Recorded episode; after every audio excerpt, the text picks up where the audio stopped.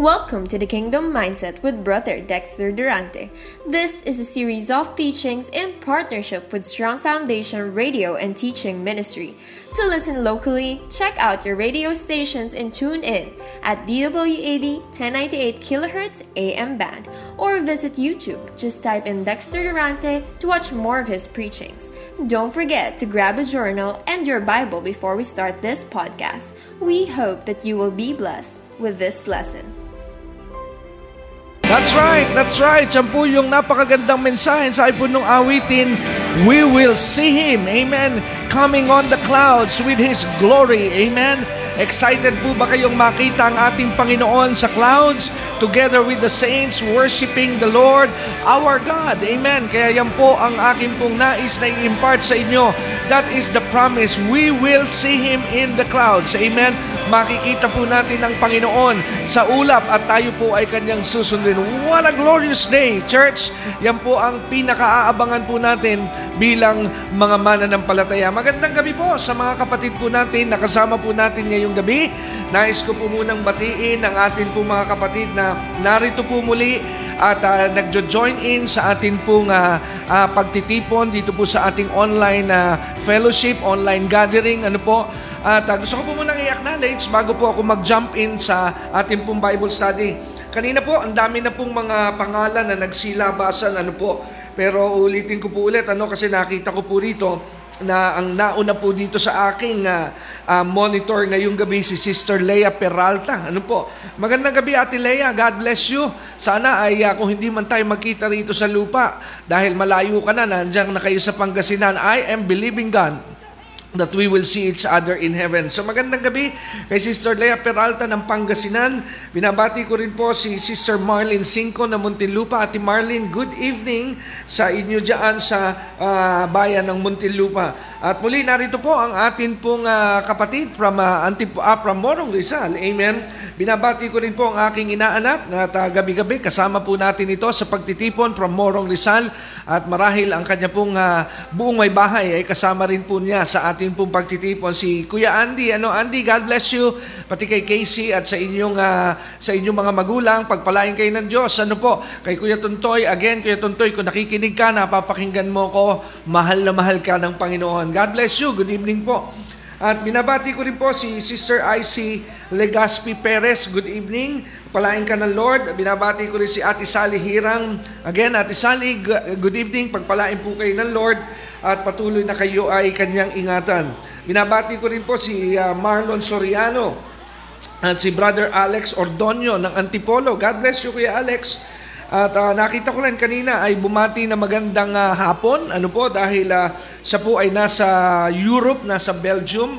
Hapon po ngayon sa kanila. Nandito po si Ate Lovely, Lavellia Bankens, ano po, and the whole Bankens family. God bless you dyan sa Belgium.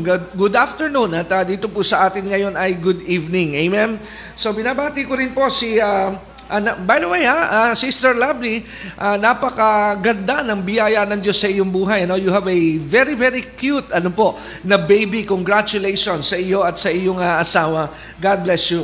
So binabati ko rin po si Sister Dory Cameros. Amen. Sila Kuya Reg. Mga kapatid po natin dyan sa lugar ng Kabite, sa area po ng, tama ba ako, Bacoor kayo. Ano po? So pagpalain po kayo ng Lord dyan sa lugar ng Bacoor. At magandang gabi rin po sa ating kapatid na si Sister Kat Arshaga ng Muntinlupa. Good evening, Sister Kat. Pagpalain kayo ng Panginoon. At narito rin po sa ating pong fellowship ngayong gabi si Sister Carol Astor from Caloocan. Good evening, Tita Carol. Pagpalain kayo ng Lord, maging kay Doktora Sarina at kay Brother Vincent, kayo lahat dyan. Patuloy na ang pagpapala at biyaya ng Diyos ay inyo pong maranasan. Binabati ko rin po si Ate Carmi Floren from, again, another sister from Kabite. Pagpalain kayo ng Diyos, Ate Carmi. At may gawain na ulit tayo sa darating pong Sabado. And I'm hoping to see you. Amen. And magkaroon po muli tayo ng tinatawag na fellowship, live fellowship. Ano po? God bless you, Ate Carmi. Pagpalain kayo ng Lord. Nabati ko rin po si Sister Marilu Soriano Peralta Indiso. Palagay ko ito ay related din kay Ate Leia, gawa ng surname na Peralta. I'm assuming na siya po ay taga Pangasinan din. Dumarami na po ang mga kapatid sa Pangasinan. Pagpalain po kayo ng Lord sa Pangasinan, ano po, at patuloy na ingatan at paunlarin ang inyo pong mga espiritual na kalagayan. God bless you sa lahat ng mga taga-Pangasinan. Binabati ko rin po si Brother Daskol Zerep. Ano po, sabi niya, good evening Pastor Dexter. Good evening po, brother. Pagpalain kayo ng Lord. At narito na rin po ang ating pastor from BF Resort, dyan po sa Las Piñas. Good evening kay Pastor Roland Escano. Kuya Roland, God bless you po. At palagi ko, nandiyan na rin si, siyempre, kung narito na si Pastor Roland, nandiyan na rin ang ating kapatid na si Tita Kit, ano po, Escano, ang kabiyak po, ang asawa po ng ating pastor. Good evening po sa inyong lahat. At magandang gabi rin po kay Sister Evelyn Chudoro. Magandang gabi po, Sister Evelyn. At sino pa po yung mga ano, Sister Lucille, ayan, ano po, ito po ay isa pong kapatid natin from Binan, Laguna. Pagpalain po ng Diyos ang pamilya Almasan. God bless you po.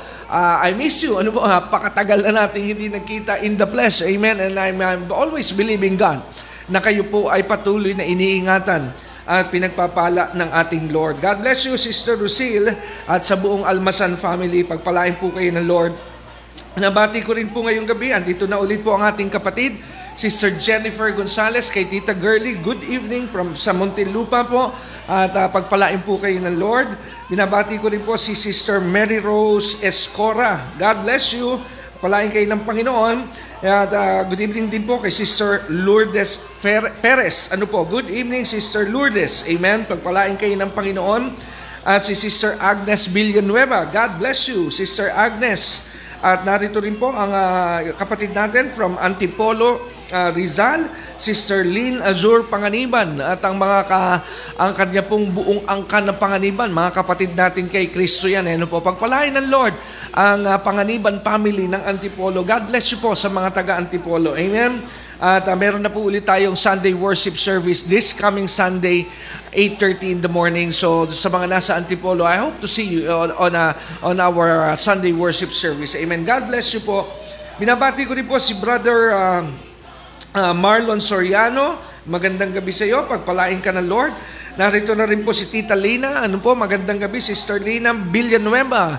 Kapatid po natin na sa kasalukuyan ay nasa bayan po ng Mindoro. Pagpalain kayo ng Lord dyan sa Mindoro, Ate Lina. And I'm believing and hoping na makikita pa po ulit tayo. Amen. God bless you po, Sister Lina. Binabati ko rin po ang kapatid na Sister Bilma Gamboa. Ayan po, mga taga Muntinlupa ito. God bless you, Ate Bilma, at sa buong pamilya Gamboa, kila Kakay, kila Kuya Esras, kila Isabel, ano po, sa inyo pong lahat, kila Alo, kila Glyza, nako, pagpalain kayo ng Lord, kila Nanay, ano po, at miss na miss ko na po kayong lahat. Nawa po, ay pati kay Zese, ano po, hindi ko na nakikita ang pagtitiktok ng bata, ano. God bless you, pagpalain po kayo ng Lord dyan sa lugar ng Muntinlupa. Amen. So magandang gabi rin po kay Sister Lorna Abaya. God bless you po. Pinabati ko rin po si Sister Madeline Cosme. Amen. Magandang gabi po, Sister Madeline Cosme. Pagpalain po kayo ng Lord. Kay Sister Edina Mazada. Magandang gabi po sa inyo. Ano po? Pagpalain po kayo ng Panginoon. So sino pa po ba ang hindi ko nababati rito? Yan, nandito na rin po pala si Sister Huling Panganiban Alcantara from Antipolo. Magandang gabi, Ate Huling. Pagpalain kayo ng ating Panginoon. At patuloy na kayo ay paunlarin ng Diyos. At narito rin po another sister in Christ from Binan, Laguna. God bless you kay Sister Rowena Talakta. Halos gabi-gabi po yan. Kasama natin si Ate Rowena. Pagpalain po kayo ng Panginoon. And again, before we continue, I would like to thank you for sharing our ministry sa inyo pong mga kaibigan. At thank you for tagging your friends and sharing the ministry in your wall. Dahil sabi nga po sa inyo, ang nagbebenepisyo po sa tuwing ating isineshare ng mga gawain na kagaya po nito, ay napapabilis po ang pagbabalik ng Pinoon sapagkat na ipangangaral ngayon ang salita ng Diyos sa mas malawak at mas maraming buhay ng tao ngayon ang nakakapakinig. And I do believe, this ministry believe, that this is one of the confirmation that we are in the last days. Amen. So magandang gabi po, at narito na rin po ang ating kapatid from Quezon City, Sister Maricar Blanque Heronimo. Ate Marie, God bless you po. Pagpalain ng Diyos ang pamilya Heronimo. Ano po? Diyan po sa lugar ng Quezon City. At sino po ang hindi pa natin nababati rito? Ano po? So, ayan, nakita ko na rin ulit si Sister Christine Espiritu Santo. Medyo na late ata si Ate Christine. Laging siya ang nauuna sa ating pong gawain from Morong, Rizal. God bless you sa buong pamilya ng Espiritu Santo. Amen. At binabati ko rin po si Sister Mercy Rillo. Good evening po kay Sister Mercy. Hindi ko po sure kung ito si Sister Mercy Rillo, taga-Nasugbu, Batangas. Ano po? Kung kayo po ay taga-Nasugbu, just please type in. Kung kayo nga po ay kapatid natin from Nasugbu. Anyway, magandang gabi po at pagpalain po kayo ng ating Panginoon. Okay, so purihin po ang Panginoon. Siguro ito muna ang unang mga pagbati na ating pong binuksan ngayong pong gabing ito. Pasensya na po doon sa mga nalampasan ko ha. At sabi ko nga po, ako po ay umaasa lamang doon po sa takbo ng mga nakikita ko po sa aking monitor, dito po sa aking ginagamit na screen, dito po sa ating pagla-live ngayong gabi sa ating pong Facebook. Well, purihin po ang Lord, tayo po ay darako na sa ating pong pag-aaral ng salita ng Diyos. Ang tanong ko po sa inyong lahat ngayong gabi, mga kapatid, kayo po ba ay excited na muli na mag-aral ng Bible prophecy?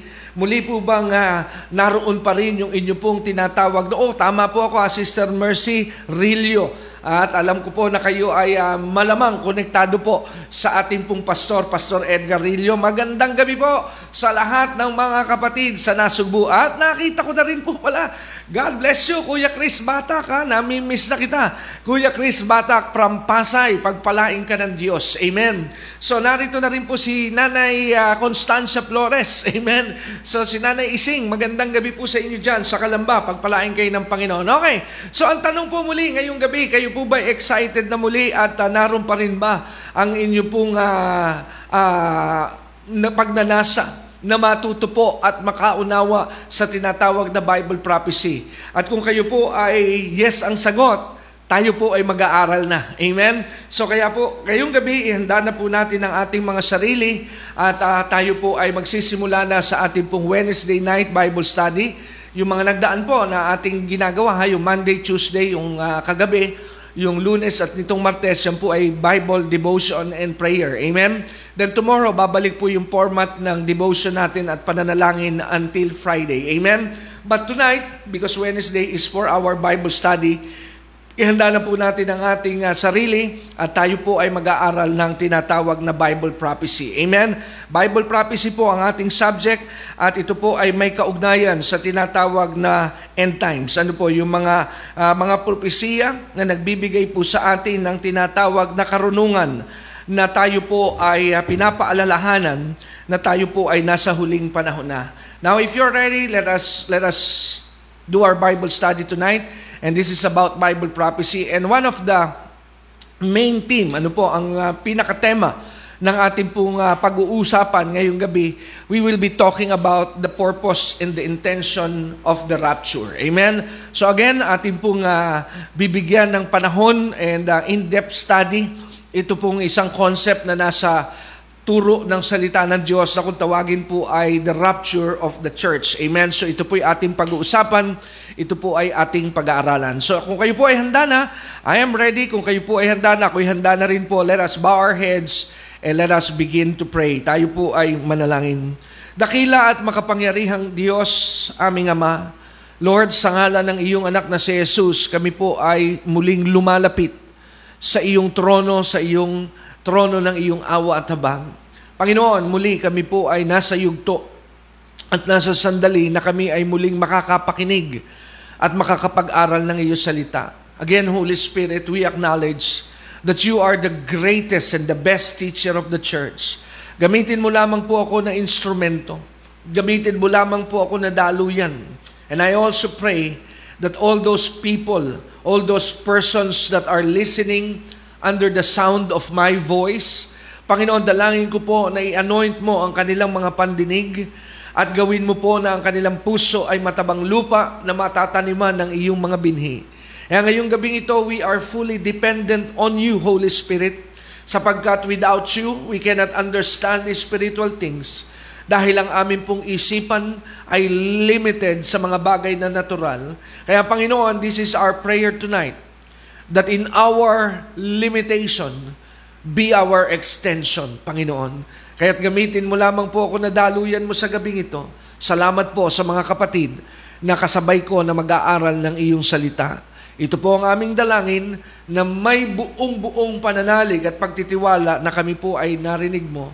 In Jesus' name, and every child of God that agrees and believe, say amen and amen. Again, good evening po sa lahat. Ano po, lalo na doon sa mga kapatid po natin that you have just tuned in tonight. Tayo po ay magsisimula na ng ating pong Bible study. Again, our subject is about the rapture of the church. Amen? Now, if you're ready, let's go. Tayo po ay magsimula na mag-aral ng salita ng Diyos. Now, for our opening text tonight, samahan niyo po ako sa 1 Thessalonians chapter 4. So, kung kayo po ay handa na, buksan niyo po ang inyong Biblia. At samahan niyo po ako sa salita ng Diyos ngayong gabi sa unang sulat ni Pablo sa simbahan ng Thessalonica. So ito po ang ating gagamitin na teksto sa pag-aaral po ng salita ng Diyos sa gabi pong ito.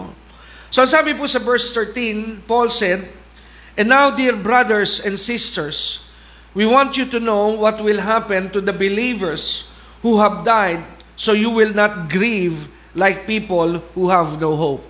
So let me pause for a while kasi makikita po natin dito po sa bahagi ng sulat ni Pablo sa 1 Thessalonians chapter 4 verse 13. Makikita po natin yung issue, yung dahilan ng kanya pong pagsulat sa mga mananampalataya sa simbahan po ng Thessalonica nung kanila pong panahon. Ano po ang dahilan kung bakit po nagawa ni Pablo ang sulat na ito? Ito po yung background para po maunawaan at maintindihan po natin mga kapatid ang tema po nitong sulat na ito sa unang Thessalonica. Alam niyo po kasi, in the early church, one of the message na ipinipreach po ng mga lingkod ng Diyos nung panahong yon ay hindi po nagbabago. Maging sa panahon po natin, it should be the one that we are preaching today. And what are the message that they are preaching? They are preaching that Jesus is the way, Jesus is the truth, and Jesus is the life, and no man can come to the Father except through Jesus Christ. So ang mensahe po ay tungkol kay Jesus. Ang mensahe po ay tungkol sa pag-aalay ng buhay ni Jesus at ang naging resulta ay kaligtasan ng bawat kaluluwa. Kaya ang sino mang magtitiwala kay Jesus ay makakamit o makakamtan niya ang tinatawag na assurance ng tinatawag na eternal life. So yun po ang mensahe. Pero kalaki po ng tinatawag na mensahe na ipinangangaral po ng mga alagad at ng mga lingkod ng Diyos nung panahong yon sa kanila pong kapanahunan, they are also preaching that Jesus is coming back for His church. Babalik po ang Panginoong Yesus para po balikan ang kanyang simbahan. That's the message. Kaya nga po, hindi po bago mga kapatid, yung mensahe na ipinangangaral na malapit nang bumalik ang Panginoong Yesus. 2,000 years ago, when the early church has been started by the disciples, the message is the same. Jesus is coming back. And after 2,000 years, you are still hearing the same message, Jesus is coming back. Ano po kaya ang intention? Ano po kaya ang purpose kung bakit hindi po tumitigil ang bawat henerasyon ng simbahan na naririnig nila ang salitang babalik na si Jesus? Now, I do believe na ang intention po nito ay para wag pong mawala ang ating focus sa tinatawag na true objective of being a Christian. Now, you might ask, what is the true objective of being a Christian? Ano ba talaga ang tunay na layunin kung bakit tayo'y naligtas at iniligtas ng Panginoon? Number 1 ay upang tayo po'y alisin sa tanikala ng kasalanan. Pangalawa ay upang hindi po tayo mawalay sa Diyos for eternity at mapunta sa impyerno na ang kasama po ay si Satanas. So yun po ang dalawang major na layunin kung bakit po tayo ay iniligtas ng Panginoon. Then, may mga iba pa pong layunin kung bakit po tayo niligtas ng Panginoon. The third reason I believe kung bakit tayo iniligtas ng Panginoon is to be the light of the world. Upang magsilbi po tayong ilaw at magsilbi po tayong asin sa sanlibutan na nagdidilim at nawawalan ng tinatawag na moral compass. Kaya nga po, the purpose of the church is to counter the works of the devil.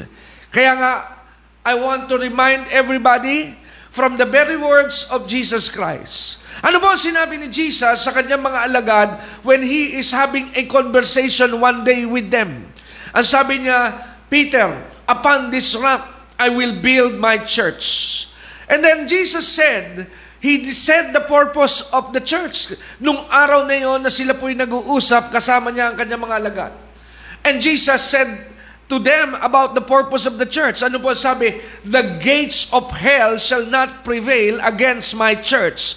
So meaning to say that the church of the Lord Jesus Christ is a tool of God to stop, amen, to counter the works of the devil. So kaya nga po ang isa sa layunin na trabaho ng simbahan ng Panginoon ay hadlangan, yurangan, sirain ang gawa po ng kadiliman. Kaya nga ang komisyon ng Panginoon sa mga mananampalataya, ano po ang komisyon ng Panginoon? Lay hands on the sick, pray for the sick, raise the dead. Amen? So ano po ang komisyon ng Panginoon sa church? Ipanalangin ang mga may sakit. Buhayin ang mga patay. So yan po ang komisyon ng Diyos sa simbahan.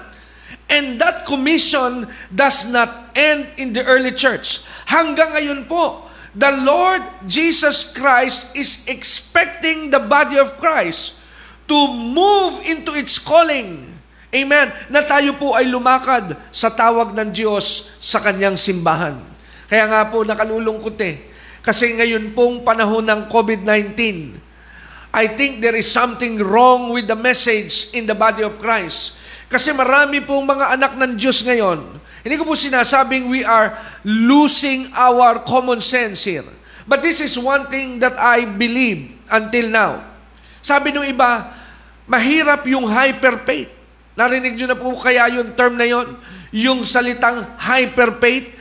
Paano po ba minsan nai-connecta nila yung hyper-faith? Yung bang tipong meron daw kasing sakit na ayaw pang magpadoktor.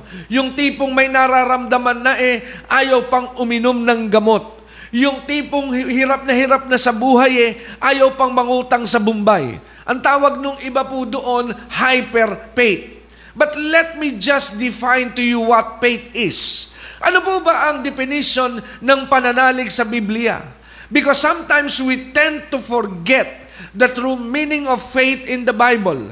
Ang sabi po ng salita ng Diyos sa book of Hebrews, chapter 11, I believe it is written in the first verse of the book of Hebrews, chapter 11. Ano po ang sabi ng Hebrews 11, verse 1? Now, faith is, ano raw po ang pananalig? Ang sabi ng King James, now, faith is the substance of the things that we hope for and the evidence of things that we do not see with our naked eyes. Ano po ang ibig sabihin nito sa Tagalog, mga minamahal? Ang sabi po ng Biblia, at narito ngayon ang pananampalataya o ang pananalig.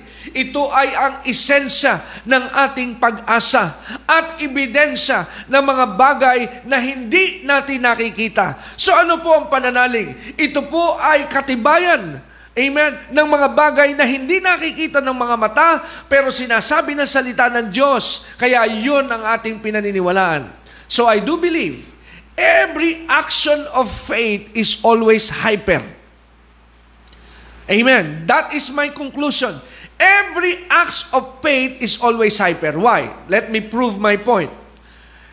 Meron po ba sa inyo na sa oras at sandaling ito ay makapagsasabi na nakita na niya ng mukhaan si Jesucristo? Ako po mismo, ang kauna-unahang magsasabi sa inyo ngayong gabi that not at one time I have seen Jesus Christ in person. Ni isang beses hindi pa po ako nagkaroon ng encounter, ng pagkakataon, na makita ko ng personal, makita ko live in the flesh at ng mukhaan si Jesus. But I believe in Jesus. Hindi ko man po siya nakita, pero ako po'y naniniwala that Jesus is real. Isn't it correct that if I do believe in a person which I do not see, and I just use my faith to believe on the person that I do not see, hindi ba ibig sabihin nun ay yun ay hyper faith? Amen? Dahil yung maniwala ka sa isang bagay na hindi mo nakita, pero buong-buo na iyong sinampalatayanan nito, that is already hyper. Kaya nga po yung hyper faith is not a right word to use when it comes to faith.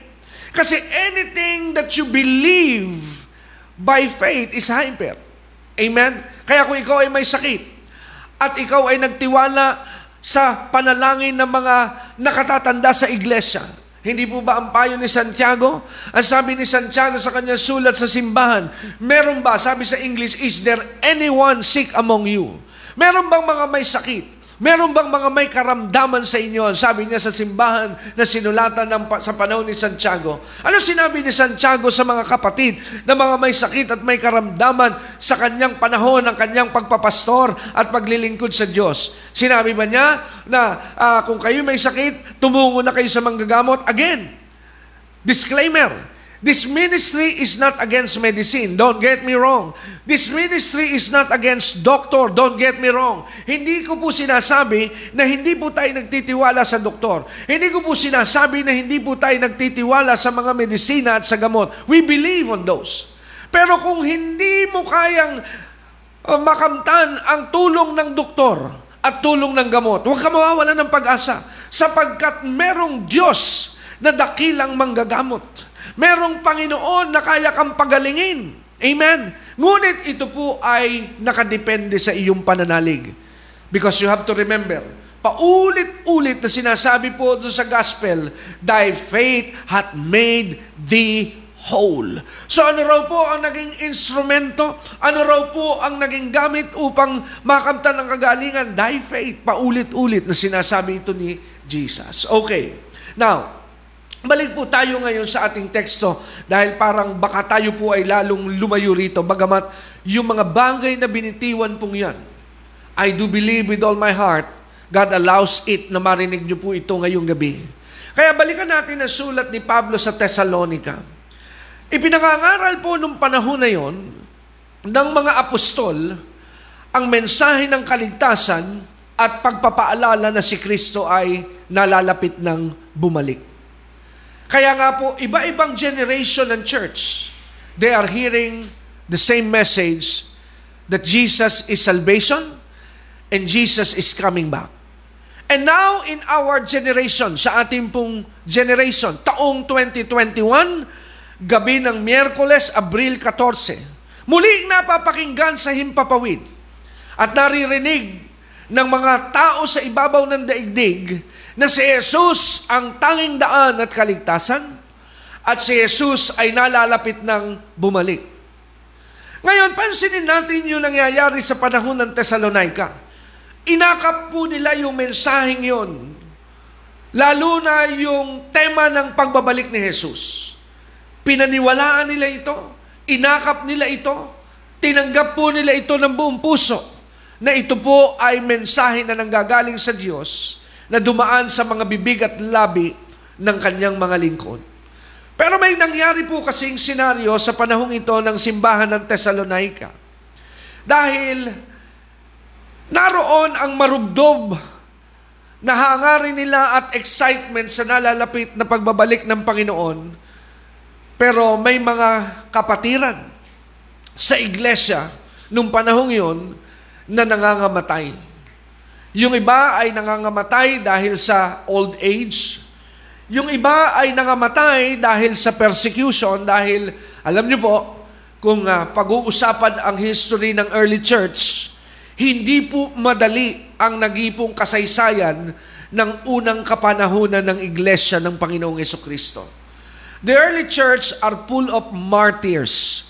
They died because of their faith. Karamihan po sa kanila ay namatay dahil po sa kanilang tinatawag na pananampalataya.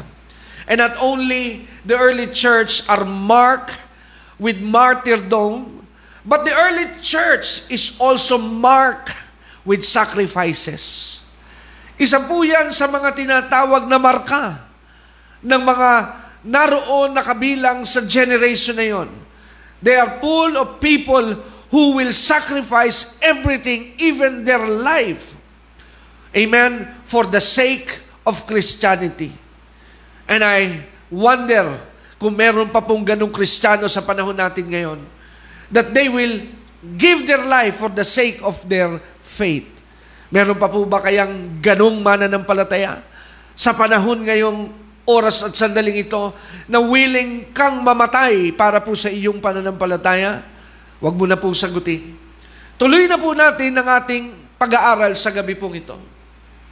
So, marami po ngayon ang nangamatay na. Kaya nabalot po ng katanungan ng early church sa Thessalonica, paano na yung mga nangamatay na mga kapatid natin kay Kristo? They did not make it. Amen? Hindi po sila umabot sa pagbabalik ni Jesus. So now they are full of questions. Punong-puno ngayon sila ng katanungan. At ang isa sa naghaharing katanungan ng panahon yun ay yung salitang, where are they? Amen? Nasaan ngayon sila? Hindi sila dinatna ng pagbabalik ni Jesus. At nagkakaroon ng pamumuo ang tinatawag na confusion sa simbahan ng panahon yon because of that incident. Kaya nakarating po yun kay Pablo. Kaya kaagad nasubulat po si Pablo upang ipaabot sa kanila ang revelation tungkol po sa mga mananampalataya na mga naunang nangamatay na hindi po dinatnan ng tinatawag na pagbabalik ng Panginoong Yesus.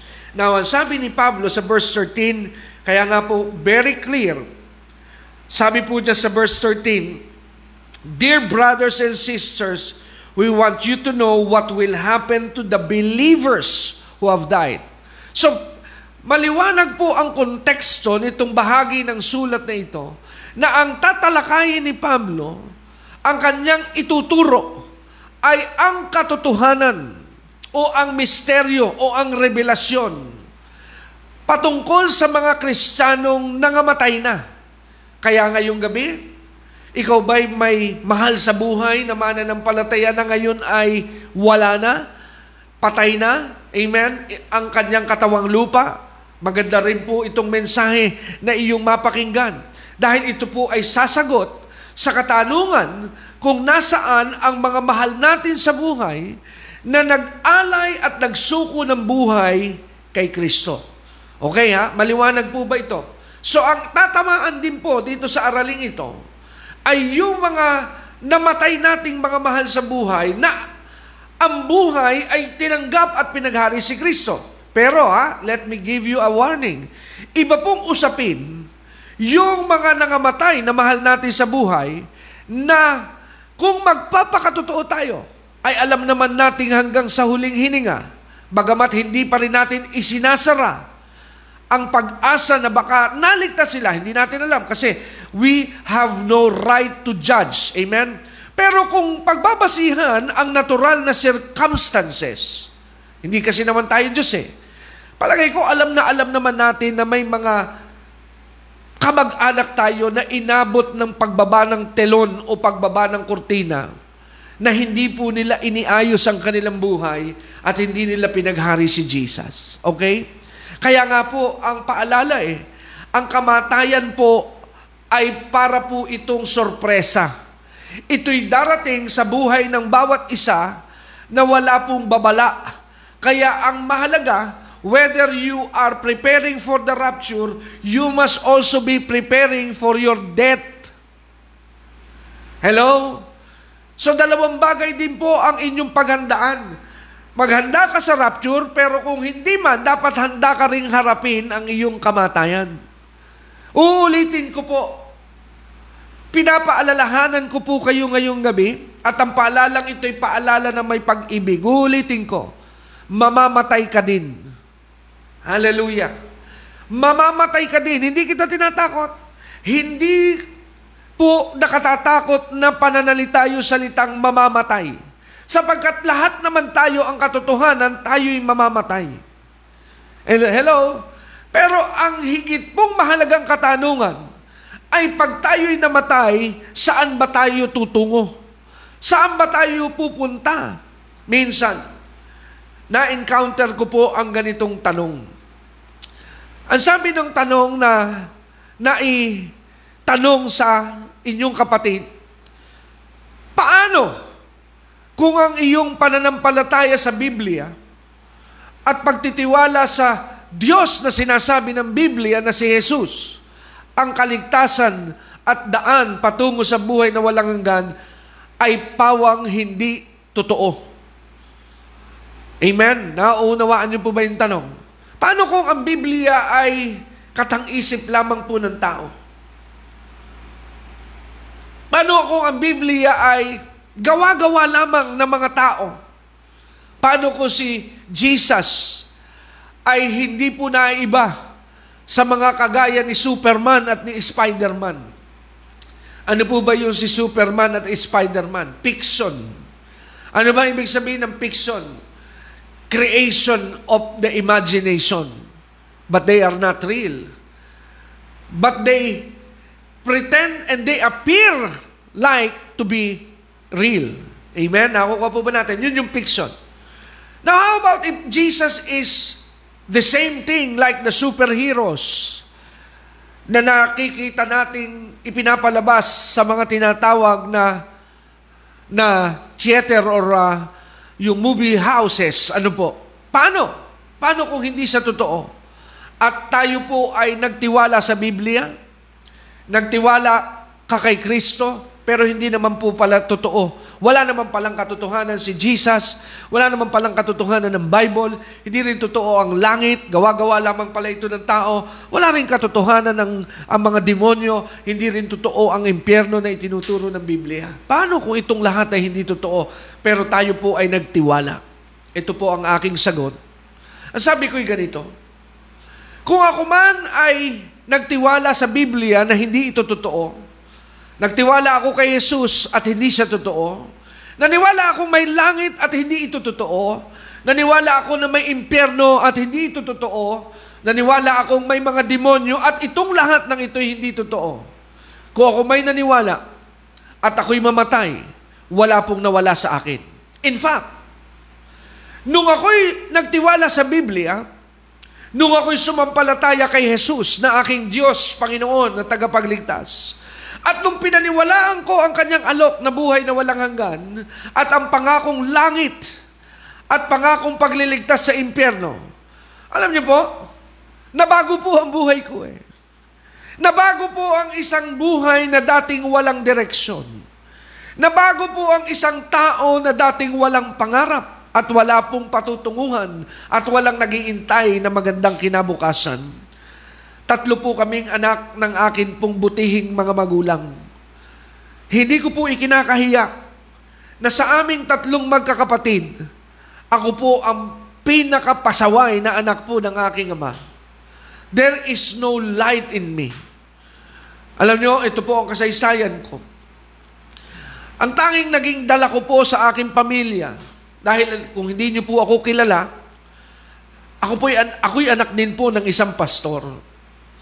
Pero hindi po ako namulat sa daigdig na ito na naglilingkod sa Diyos. In fact, kung babalikan ang aking testimonya, ayaw na ayaw ko po ang paglingkuran ng Diyos at paniwalaan ng Diyos na ipinangangaral ng aking ama. Taliwas po ang aking pananaw. Kaya nga po, ginawa ko ang lahat ng paraan para hindi po ako makilala na ako po ay anak ng isang pastor. Kaya nga po ang naging kong dala sa akin pong mga magulang ay punong-puno ng kahihiyan nung mga araw. Madalas pong nung ako po'y high school, madalas na napapatawag po ang aking mga magulang sa eskwelahan. Yung mga kapatid ko po, pinatatawag ang aking magulang sa eskwelahan doon sa 2 kong kapatid para sabitan sila ng medalya.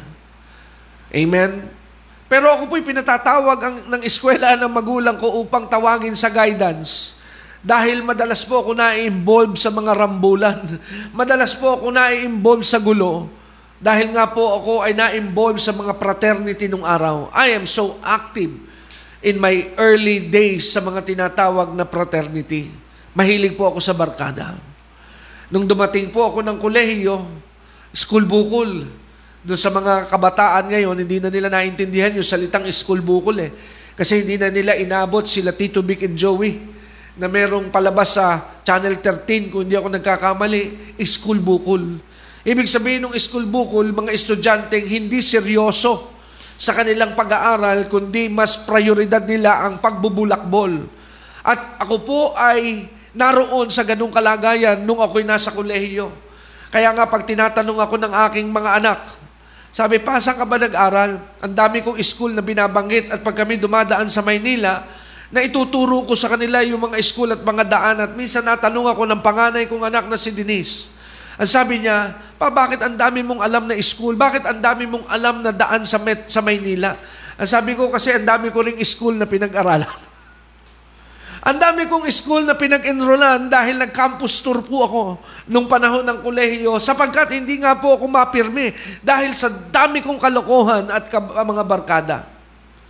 Kaya kung titingnan ako nung panahong yon, minsan may isang kapatid sa fraternity pero ako'y nagpapasalamat sa Diyos ngayon ay siya'y kapatid kay Kristo.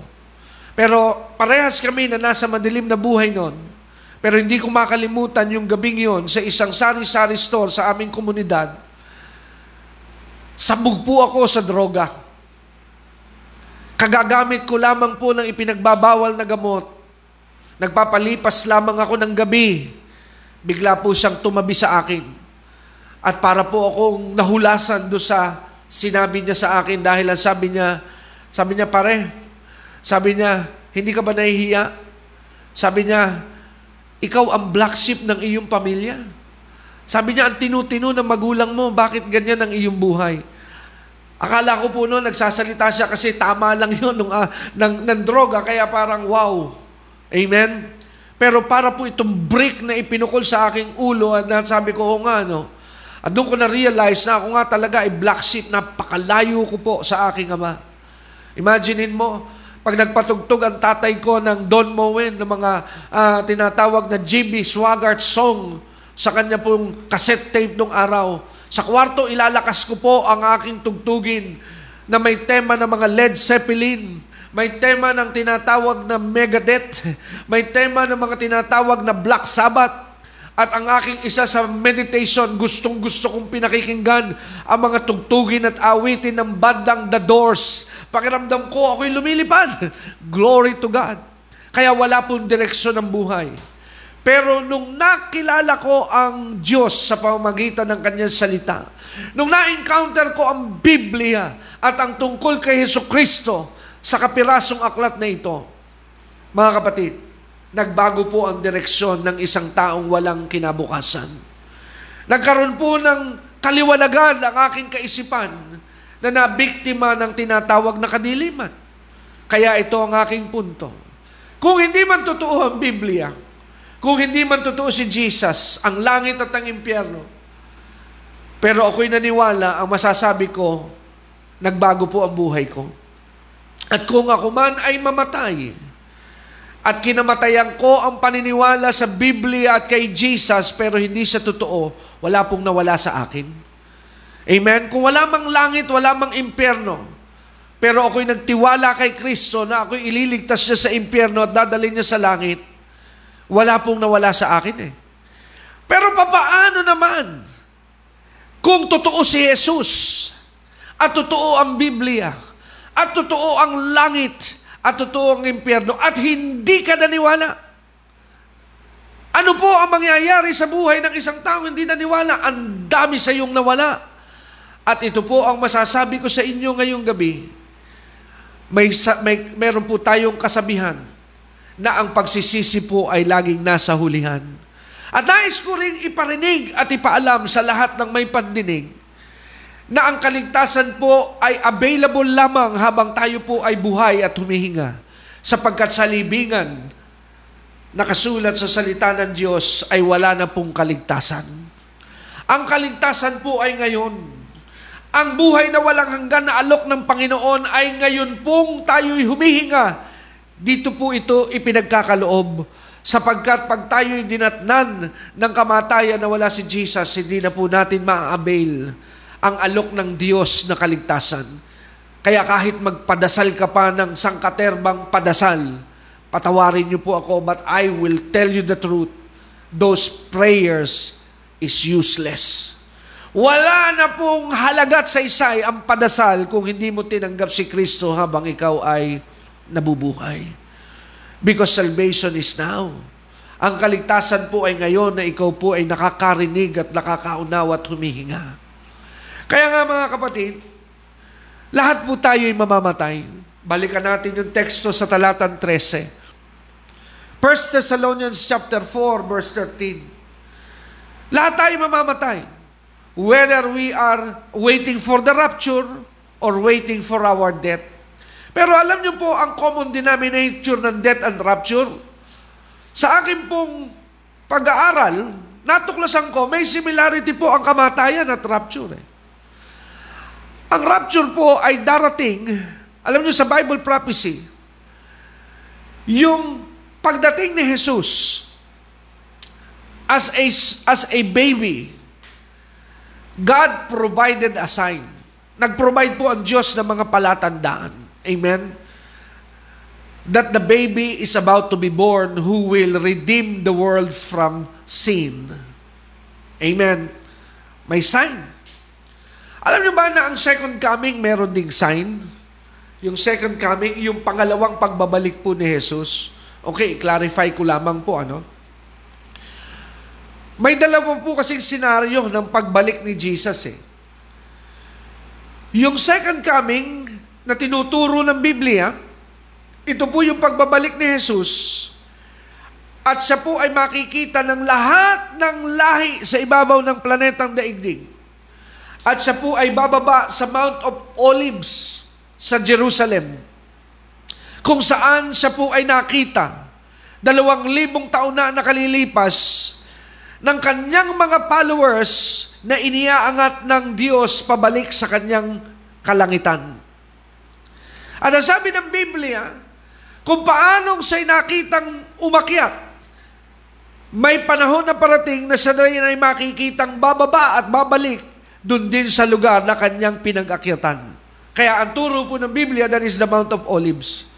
Pero, ang kaibahan po nito, nung si Jesus ay iniakyat sa langit, ito po ay parang eksklusibong senaryo dahil hindi po buong mundo ay nakita po ang ganitong pangyayari sa buhay po ni Jesus.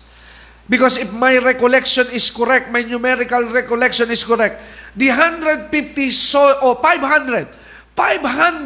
disciples saw that incident that Jesus was being lifted up and being taken back to His Father's kingdom in heaven. Kaya nga po, doon nagsimula yung tinatawag na eyewitness.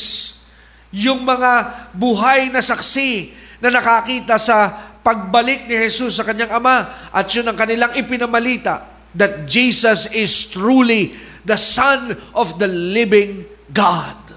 Amen. Kaya nasaksihan po. Pero yung second coming, it is one of the glorious event na mangyayari po sa daigdig. Why? Because heaven will open up. And Jesus is not coming to earth through the womb of a woman. But He is coming back to earth riding on a horse. Siya po'y nakasakay sa kabayo. Amen. At sa kanyang pagbabalik, He is coming in victory, sapagkat sa likod din ng kanyang entourage, naroon ang libo-libo, daan-daan, at laksa-laksang mga kaluluwa na sumampalataya kay Jesus na kasama niyang bababa sa ibabaw ng daigdig. At ano po ang mangyayari? Yan po yung nasa Book of Revelation, by the way. Isinasummarize ko lang po sa inyo for the sake of understanding. Kaya po siya bababa upang tapusin at wakasan at tuldukan ng gawa ng Antikristo at ng grupo ni Satanas for a moment, temporarily, dahil He will reign on earth for 1,000 years. Yun po yung simula nung tinatawag na the millennial reign of Christ here on earth. But when He reign, He will reign together with the saints. And who are the saints? You are the saints, the church of today, who have been faithful, who have been devoted sa kanilang pagtitiwala saan? Sa Diyos na buhay. Amen? Kaya nga po, yun yung second coming. Ano yung senaryo? Makikita, may sign po ang second coming. Kasi napakaliwanag po sa Biblia na ang second coming ay mangyayari at magaganap sa dulo po nung tinatawag na 7 years of tribulation. Amen? After the 7 years of tribulation had been fulfilled, the mark of the end of tribulation is the second coming of Jesus. So it has a sign. It has a timeline. Amen? Yung pagbabalik na yun ni Jesus. People who understand this message will know Jesus now is coming back to judge the Antichrist and the group of Satan and the wicked people who remain sa kanila pong pagiging steadfast, sa kanilang pagtanggi at pagkilala kay Hesus Kristo. That's the real thing.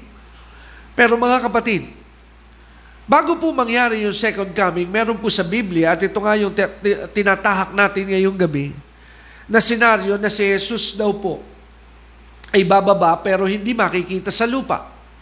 Pero siya ay bababa hanggang ulap. Kaya nga, tuluyan natin ang pagbasa. Ano po?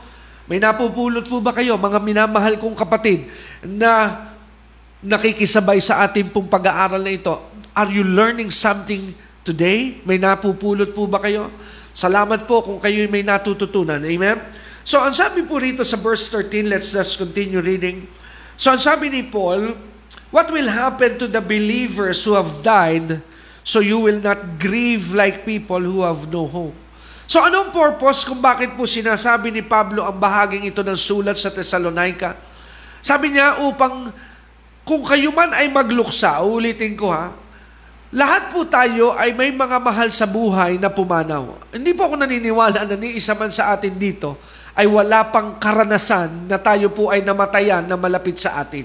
Mahal natin sa buhay. Lahat po tayo meron. Pero hindi po ipinagbabawal ng Biblia na tayo po ay magluksa. Amen? Mag-grieve pag meron pong namatay. Pero ang napakaganda po kasi kung ang namatay ay may takot sa Diyos, yung pagluluksa natin ay hindi po pagluluksa na talagang wala ng pag-asa na magkita pa tayo. Sapagkat yung pagluluksa sa isang mahal sa buhay na nakakilala at nagsuko ng buhay kay Jesus, pagluluksa na may kahalong pag-asa. Kaya ito po ang paalala, ano?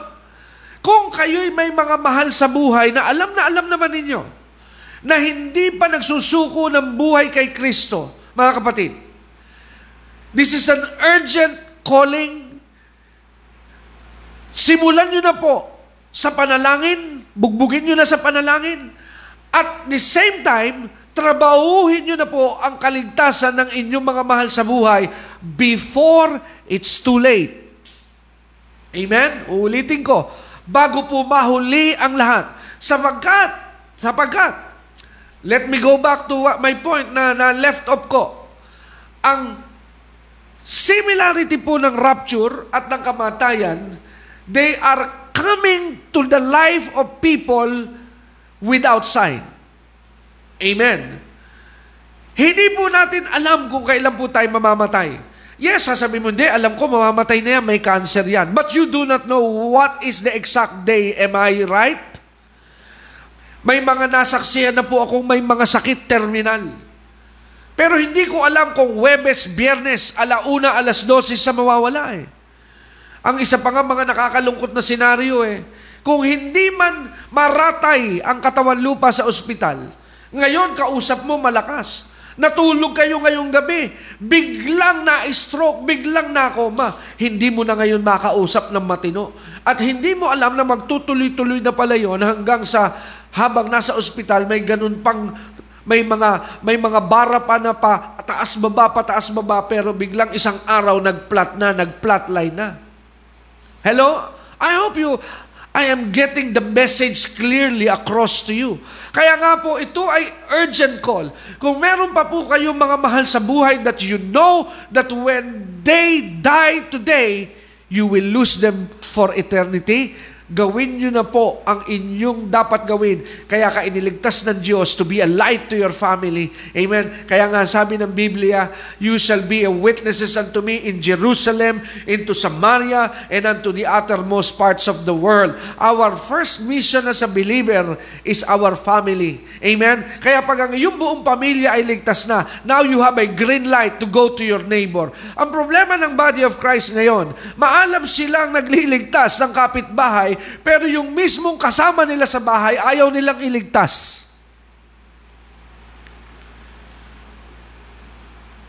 There is quietness in the room tonight. Maalam sila na nagwi-witness sa kapitbahay, pero yung mismong kasama sa bahay, ayaw nilang iligtas. Salamat po sa nakabibiging katahimikan sa atin pong gawain ngayong gabi. Kaya nga po, ang una nating misyon, kaya, alam mo, kaya ka iniligtas ng Diyos, kasi nga may pangako ang Diyos. If you believe, you and your household will be saved. Hello? Ano ang pangako ng Diyos? Kung ikaw ay sumampalataya, may pangako ang Diyos eh, ililigtas niya ang iyong buong sambahayan. Paano maliligtas? Yan ang tanong. Ikaw ang gamit para maligtas sila. Your life is a living Bible to your relatives that are lost. Kaya nga po, malaki ang responsibility na nakaatang sa ating mga balikat na mga Christian. Eh. Bakit po?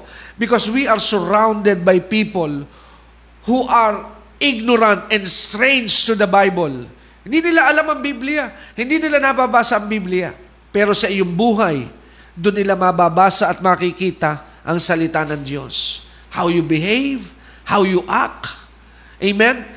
Amen? Kung paano ka makitungo, makikapwa, at umasal sa iyo po mga kasama, lalo na, kaya nga may paalala si Pablo, eh, lalong pag-ingatan ninyo ang inyong mga pag-uugali pag kayo'y napapaligiran ng mga taong walang Diyos. Hello? Anong paalala ng salita ng Diyos? Maging po tayong sensitibo, lalo na pag ang mga nasa paligid natin ay hindi kilala ang Diyos. Eh, mahirap po na tayo napapalibutan na ng mga unbeliever, eh, chismoso sila, kasali ka rin sa chismis. Nangunguna ka rin sa pagchichismis. Nangunguna ka rin sa gawaing mali. Yun po ang mahirap. Amen? Sapagkat tayo nga po, tama yung isang comment na lumitaw. Ang sabi, we are the light of the world. Amen? Remember, the world is a fellowship of darkness. Kaya when you come to the fellowship of darkness, you will be a light to those that are in darkness.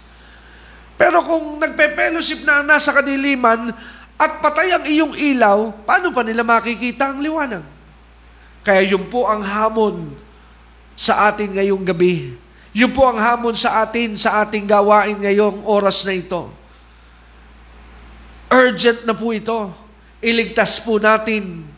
Abutin po natin kung meron pa tayong kasama sa bahay na hindi pa mananampalataya. Pag ang buong mong pamilya, yung iyong pamilya sa loob ng bahay ay kasama mo na at kaisa sa iyong pananampalataya, then you will be effective to be a witness to your cousin, to your mother-in-law. Meron ka ng green light. Pagka ang iyong asawa ay naligtas na, ang iyong anak ay naligtas na, may lisensya ka na na magpatotoo sa pinsan, magpatotoo saan? Sa mga biyanan, magpatotoo sa kapitbahay, sa kaeskwela, kamag-anak. Kasi ang una po nating misyon ay ang ating buong pamilya. Hello? Huwag po nating lilimutin yan. Bago po tayo lumabas ng bahay, bago natin iiyak ang ating mga best friends, iiyak po muna natin ng tuluyan ang atin pong mga kasama sa loob ng bahay.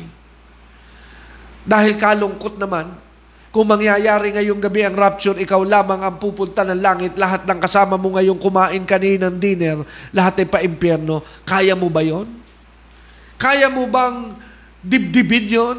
Na kani-kanina lamang magkakasabay kayong kumakain ng hapunan, pero bigla nangyari ang rapture, lahat pala nung kasama mo sa hapunan, papuntang impyerno at ikaw lamang ang dadali ng Diyos sa langit. Kaya mo bang dibdibin yung ganong senaryo? Siyempre, kung mahal mo po sila, Gusto mo na ang kasama mo araw-araw na kumakain sa hapagkainan. Gusto mo na ang kasama mo gabi-gabi sa iyong kwarto at sa iyong silid. Na kasama mong nanonood ng Netflix, kasama mong namamasyal kung saan man. Gusto mo silang makasama, hindi po ba? Hindi lamang dito sa temporary na lugar na ito. Gusto mo siyang makasama sa eternal dwelling place and destination. Kasi yung pagsasama natin dito sa lupa, ang asawa ko po, makakasama ko lamang sa lupa for a certain period of time because I don't know. If the rapture would be delayed, maybe I or maybe her, pwedeng siya ang mauna o ako mauna. Amen? Pero it doesn't matter. Kasi alam ko po na kung maiksi lamang ang magiging pagsasama namin sa lupa, pero dahil sila ay sumampalataya kay Jesus, I know we have a lot of time to fellowship in eternity. May mahaba kaming oras, may mahaba kaming panahon. Eternity, when you say eternity, it is not bounded by time, it is not bounded by calendar, it is not bounded by year. Amen? Wala pong hiwalayan na ito, wala na itong katapusan, and we will be a family for eternity. Kaya nga, ang sabi rito ni Paul, ang haba, ano po? Kita nyo naman, nagsisimula pa lamang po tayo dito sa sulat na ito. Ang sabi rito ni Pablo, kaya ako sinasabi sa inyo ito upang hindi tayo mag-grieve, magluksa, nakagaya ng iba na walang pag-asa. Bakit walang pag-asa iba? Kasi alam nila na yung kanilang mga mahal sa buhay na namatay, ito po nakakalungkot mga kapatid. Ha? Sa tuwing may namamatay na tao, ewan ko ha, with all due respect, amen? With all due respect sa mga namatayan na mga mahal sa buhay, lahat ng napakinggan kong namatayan, eh nagsasabing mag-enjoy ka na sa piling ni Lord doon sa namatay. Ako ngayon ay nag-isip, kung ang lahat ng namatay ay na kay Lord na, abay, walang napunta sa impyerno. Hello? Kasi ang lahat na namatay, ang sinasabi po ng mga mahal sa buhay na naiwan, okay na. Salamat na sa iyo. Mag-enjoy ka na sa piling ni Lord. Lahat ay namatay na kay Lord. Pero nung mga nabubuhay, drug Lord. Hello? Pero nung namatay na, na kay Lord na. Pero nung nabubuhay, galit kay Lord. Amen? Again, with all due respect, but I can't help it. I want to tell the truth. Kailan ba magiging totoo yung salitang na kay Lord na yung mahal natin sa buhay? Abay, dapat sila'y nakasama mo na kinilala, tinanggap ang Panginoong Jesucristo. Again, uulitin ko, pwede namang naligtas ni sila bago malagutan ng hininga. Pero napaka-slim po kasi nun, chances nun eh. Yung last-minute salvation, napaka-iksi po nun. Kaya nga may paalala ang Biblia. Hindi tayo po binibigyan ng full assurance do sa last-minute salvation. Bakit? Eh di ba nasabi ng Biblia, when you hear the voice of God, harden not your hearts. Pag narinig mo na ang tinig ng Diyos, huwag ka nang magpatumpik-tumpik pa, huwag mo nang tigasan ng iyong puso. Amen? Yun ang sabi ng Biblia. Kaya hindi po pabor marahil ang Diyos, ang salita ng Diyos sa last-minute salvation. Kasi ako'y naniniwala na lahat ng tao, bago lagutan ng hininga at bago magtapos ang buhay, pinahintulutan ng Diyos na marinig nila ang Ebanghelyo. And that's what I believe. Bakit po? Tingnan niyo po, I will give you just a logic reasoning here. Kung meron pong tao na magsasabi, ngayon, kung tatanungin niyo ako kung paano sila inabot ng Diyos, I don't know. But I believe, I trust God that He knows what He is doing. Amen? Kung paano, hindi ko po alam. Pero ako'y nagtitiwala, naniniwala, dahil Diyos siya, may paraan siya. Nagpaalala ang Diyos sa mga taong binigyan niya ng tsansa ang bawat isa, amen, na makarinig ng mabuting balita. Binigyan po niya. Meron akong isang i-quote po sa inyong bahagi ng salita ng Diyos. Ha? Dito po ay mababasa po natin sandali sa 1 Peter. Tingnan po natin sandali sa 1 Peter. Malayo pa ako so maybe I will just... I'm running out of time but I'll continue this subject sa susunod po mga pag-aaral muli. Pakinggan niyo po sa 1 Peter chapter 3. Binalik-balikan ko po ito. Binulay ko po itong bahaging ito and I want to share this to you tonight. Ang sabi po sa 1 Peter chapter 3, verse 20, ang sabi po sa verse 20, sabi ng sulat ni Pedro, which sometime were disobedient, when once the long-suffering of God waited in the days of Noah, while the ark was a preparing, wherein few, that is, 8 souls were saved by water. Now watch this. Napakaliwanag po dito na sinasabi ng Biblia na one of the characteristics of God, isa po sa nature ng Diyos, long-suffering. Matiisin po ang Diyos. Grabe si Lord.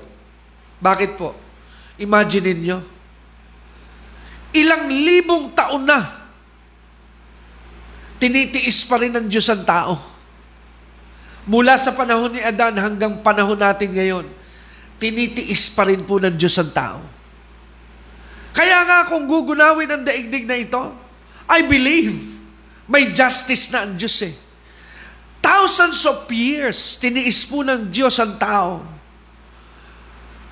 Pinagbigyan ng Diyos ang tao na kilalanin ang may-ari ng daigdig. Pero ano ang ginagawa po ng karamihan ng tao? Ayaw nilang kilalanin ang may-ari ng langit at lupa. Klarong-klaro na ang mensahe. Walang sino mang tao na dumating dito na may daladala. Lahat tayo dumating na hubad. At sa pag-atatapos ng buhay ng tao, wala rin pong nauwi-uwi ang tao. Kaya nga ako'y nalulungkot doon sa mga nasa liko at madilim na kaalaman. Biruin mo, minsan makakakita ka sa patay. Pagsilip mo doon sa ataol, masusulya pa mo yung kamay, nakatikom ang palad, may hawak na pera. Minsan natanong ko tuloy yung kamag-anak nung namatay. Sabi ko, ba't may hawak na pera yung mahal mo sa buhay? Baon niya yan sa kanyang paglalakbay. Nalungkot po ako. Kasi sabi ko, gusto ko sanang tanungin, paano niya nalaman na ang pambili doon sa kanyang paglalakbay pesos? Paano kung dollar? Siguro mayroon doon palitan ng dolyar. Hello? Amen? So, yun po ang isang katotohanan. Kahit lagyan mo po yun ng singsing na ginto at Rolex na relo. Nagbiroan nga kami mag-asawa ng isang araw. Nagulat ako, ang ganda po nung sasakyan. Suburban, Chevy Suburban. It was a luxurious vehicle. Nung lampasan ako, nagulat ako. Lamay pa, ano pala yun, libing. Sabi ko, wow. Buti naman at kahit na sa kanyang kamatayan, nakasakay siya sa Chevy Suburban. But anyway, this is my point. Kahit po lagyan mo ng kamay, sa kamay ang namatay ng napakaraming pera, bigyan mo pa ng ATM, hindi na po niya yun madadala. Dahil iiwan niya lahat yun sa kanyang libingan. Kasi dumating tayong walang dala, uuwi po tayong walang dala. Kaya ito'y isang napakalaking ebidensya na wala po tayong pag-aari. Hello? Wala tayong pag-aari. Lahat ng meron ako galing sa Diyos, hiram sa Diyos. Kaya dapat ipagamit lahat ito sa Diyos. Hallelujah! Ano po bang ipagmamalaki ko sa Diyos? Kaya nga natutunan ni Job ang prinsipyong ganun eh. The Lord give and the Lord take it away. Natutunan ni Job sa gitna ng kanyang problema ang lessons, ang golden lessons of his life, na ang Diyos ang nagbigay, ang Diyos din na may karapatang mag-alis. Amen? Kaya anong ipagdadamot natin? Wala. Binigyan ka ng talento sa pagtuturo, sasarilinin mo, gamitin mo. Binigyan ka ng talento sa pag-awit, anong gagawin mo? Iaawit mo na lamang yan sa banyo, gamitin mo sa pagpaparangal sa Diyos. Amen? Wala po tayong pag-aari. Lahat po ng meron tayo, lahat ito'y hiram lamang sa Diyos. At ang pinaka-bottom line po nito, sa dulo, isusulit natin lahat kung paano tayo naging tagapangasiwa. Tama ang sabi nung kapatid Tayo pong lahat ay steward lamang po ng Diyos. At sa dulo, isusulit natin ito sa Diyos kung paano natin ginamit ang mga regalo at kaloob at biyaya na pinahiram sa atin ng Diyos. Nakukuha po ba natin, mga minamahal kong kapatid na kasama ko ngayon sa ating pong pag-aaral na ito? Hallelujah! Kaya nga po, sabi rito ni Pedro, long suffering daw ang Diyos. Mahaba. Mahaba ang kanyang pagtitiis. Kaya hindi, kung gunawin man ng Diyos ang mundo sa panahon natin ngayon, hindi mo na po masisisi ang Diyos ang tagal na niya ng tiis. Tingnan nyo ang tao, sabi ng Biblia, binigyan ng Diyos ang tao ng 70, kung depende sa lakas, dinadagdagan pa niya ng 10 taon or 80, some have been given 100 years to live. Biruin mo yun, mga kapatid. 70 years, iniintay ka ng Diyos na magbago. 80 years, iniintay ka ng Diyos na magbago. Pero sa loob ng 80 taon, 100 taon pa yung iba, ayaw pa rin kilalanin si Kristo. Masisisi mo pa ba ang Diyos? Hello? Kaya mapalad ka kung 20 years old ka pa lang, sinuko mo na ang buhay mo kay Kristo. I say you are blessed. Kasi merong iba 40 years pa bago nila nakilala si Jesus. But still you are blessed. Why? Because 40 years God waited for you. Amen. 40 years inintay ka ng Diyos na isuko mo ang buhay mo sa Kanya. Kung naligtas ka ng 50 years old, 50 years, it took God 50 years to wait for you to surrender your life to Jesus. Hindi pa po ba ito'y napakalaking ebidensya that our God is a God of long-suffering? Nagintay ang Diyos. Kaya nga po, walang isusumbat ang tao. Pag siya'y namatay, sasabihin niya, unfair ka, Panginoon, di mo ako binigyan, batukang kakayahan ng Diyos. Baka i-replace sa'yo ng Diyos. Hindi mo ba naalala? Inintay kita 70 years, kung magbabago ka pa, kaya alam mo ba, kaya kita binuhay na mahaba. Umaasa akong magbabago ka, pero wala. 70 years, sinayang mo, hindi ka pa rin nagbago. Hindi mo pa rin isinuko ang buhay mo sa akin. So may magagawa pa po ba Diyos? God is long-suffering. Kaya sabi dito sa 1 Peter 3:20, I'm almost done, I will end on this verse tonight. Ang sabi po, long-suffering daw po ang Diyos kasi even during the time of Noah, panahon po ni Noah, itong tinidiscuss dito by the way, naghintay po ang Diyos. Alam nyo, kung makikita nyo po yung panahon ni Noah, di ba? Kung alam nyo yung istorya, habang ginagawa yung ark, yung side job ng pamilya ni Noah at ni Noah, di ba pinangangaral nila na magbago ang tao? God is not unfair. Bakit po? Kasi binibigyan ng Diyos ng pagkakataon yung mga tao doon sa generation na yon to repent. Change their mind. Fear God and serve Him only. Kaya nung dumating na po ang baha, ibig sabihin, natapos na po yung grasya. Natapos po yung grasya. Amen? Kaya nga po yung doctrine of grace, it will end. Amen? Matatapos po yung grasya. Amen? Matatapos po yan. Kasi ang grasya po ay mere certain period lamang. Pero pag natapos na po ang grasya, ang kasunod po nito, disgrasya. Hallelujah. Uulitin ko and I will end on that word. Pag natapos na po ang grasya, ang kasunod na po nun, disgrasya. Kaya nga nung natapos ang grasya sa panahon ni Noah, 8 tao lamang ang naligtas. Dahil yung 8 tao lamang ang nagpahalaga sa grasya. Pero the rest, hindi po nila pinahalagahan ng grasya. Sinayang nila ang grasya. Naalala ko tuloy ang aking lola na yumao na. Pero I do believe he is in the presence of God because she was so faithful to God when she was alive. Nagagalit po ang lola ko, yung magulang ng akin pong ama. Nagagalit siya tuwing kami magbabakasyon sa kanya pagka kami nagsasayang ng pagkain. Gusto niya uubusin mo yung kinakain mo sa plato. Bakit po? Sabi niya, sinasayang niyo ang grasya. Marami hindi kumakain, pero ayaw niyong ubusin ang nasa hapagkainan. Sayang yan, huwag kayong magtapon. Huwag niyong sayangin ang grasya. Kaya naalala ko tuloy, nasa panahon tayo ng grasya. Huwag nating sayangin ang grasya. Sapagkat ang grasya ay may hangganan. Kaya sabi ng lola ko, matuto kayong magpahalaga sa grasya. Amen? Dahil pag hindi nyo itong pinahalagahan, mawawala ang grasya, mahihirapan kayo sa buhay. And I found that principle to be true. Bukas ang grasya ng Diyos sa atin ngayon. Kaya nga po kanyang iniintay ang tao. Amen? Na magbalik loob kay Kristo. Kaya ngayon na po ang panahon. Kaya ngayong gabi, dito po tayo magtatapos, mga kapatid. At kung sakali na ikaw po yung tao na nakikinig ngayon, nanunood sa programang ito, at hindi mo pa isinusuko ang iyong buhay kay Jesus, now is the time. Ngayon na po ang oras para po isuko mo, tanggapin ang Panginoon na iyong Panginoon Diyos sa tagapagligtas. I'm not inviting you to join a religion. Hindi ko po kayo inaanyayahan, sumama kayo sa aming grupo, no? My group cannot save you. My church cannot save you. But this is one thing that I can say to you. Jesus can save you. Hindi ka kaya iligtas ng aking simbahan. Baka akala mo ay present ka sa church na aking pinamumunuan ay meron kang free pass to heaven. No. Because salvation is personal. It is between you and God.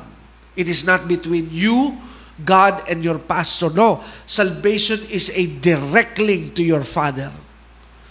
Kaya nga po, ino-offer ko po sa inyo si Jesus. Napakasimple po ng kaligtasan. Hindi tayo pinahirapan ng Panginoon. Only receive Jesus as your Lord and Savior. Ang sabi ng Biblia, if you believe with your heart and confess with your mouth that Jesus is Lord, then you will be saved. Kaya idalangin mo ang panalangin nito ngayong gabi. Sabayan mo po ako, pero gawin mo ito na parang ikaw po ang dumadalangin. Sabihin mo ang ganitong panalangin, Panginoon, isinusuko ko ang buhay ko sa iyo. At sa gabing ito, nagpapasalamat ako. Tinatanggap ko, Jesus, ang iyong paghahari. Ipinapahayag ng aking labi, ikaw ay aking Diyos, aking Panginoon, at aking tagapagligtas. Salamat po sa kapangyarihan na ipinagkaloob mo na maging anak mo. In Jesus' name, amen. So ako na lang po mananalangin kung tinanggap mo po ang Panginoon. I would like to pray for you. And please, if you just pray that prayer for the first time. Kung ngayon mo lang na i-pray ang panalangin na yan, pwede ba i-text nyo kami sa 0922-820-9866? Ulitin ko po, 0922-820-9866. Bakit po? Para bigyan nyo man lamang kami ng testimony that you have received Jesus through this ministry. Amen? So I would like to pray for you. Holy Spirit, Lord, I pray that you possess him or possess her. Puspusin mo po siya ng iyong presensya. At samahan siya sa kanyang bagong buhay na kanyang tinanggap ngayon. Salamat po, Ama. In Jesus' mighty name, and every child of God, say Amen and Amen. So purihin po ang Panginoon. Muli, salamat po sa inyong pag-join in sa atin pong Bible study. Salamat po mga kapatid at salamat din sa mga precious partners ng atin pong ministry. Kasi kung hindi po dahil sa inyong pagtutulong-tulong na suportahan po ang gawain ito, hindi po natin masustain at maipagpapatuloy ang misyon. So salamat po sa lahat ng patuloy na tumutuwang sa amin financially at salamat din po sa inyong mga prayers sa gabi-gabi at sa araw-araw na gamitin ng Diyos ang ministeryong ito. Thank you for praying for the ministry na maghipong vessel ito sa huling panahon na kagaya ng ating kinalalagyan ngayon. Again, I would like to say thank you to everybody. My name is Brother Dexter Durante. And saying good night, pagpalain po kayo ng Diyos sa gabing ito. Salamat po sa inyong pag-antabay. Bukas po ulit, alas 8, but this time it's a devotion night. Amen. God bless you. Good night, good evening, and have a sweet dreams and a God dreams or God encounter sa inyo po na magpapahinga at matutulog. And if you're going to work, the Lord bless you and the Lord keep you. Again, my name is Brother Dexter Durante sa ministry ng Strong Foundation, Radio and Teaching Ministry, and BND Muntinlupa, reminding everybody Jesus is coming very soon, and a true believer always walk by faith, not by sight. Thank you for tuning in with us. If you wish to support the ministry, you could send us your love gifts through bank. Account name, Dexter Durante. Branch, Carmona, Cavite. For BDO, 0106-500-24079. BPI, 0989-437-837. Or money remittances such as Palawan Express, Cebuana Padala, or Smart Padala at 5577-5195. 2327-7102.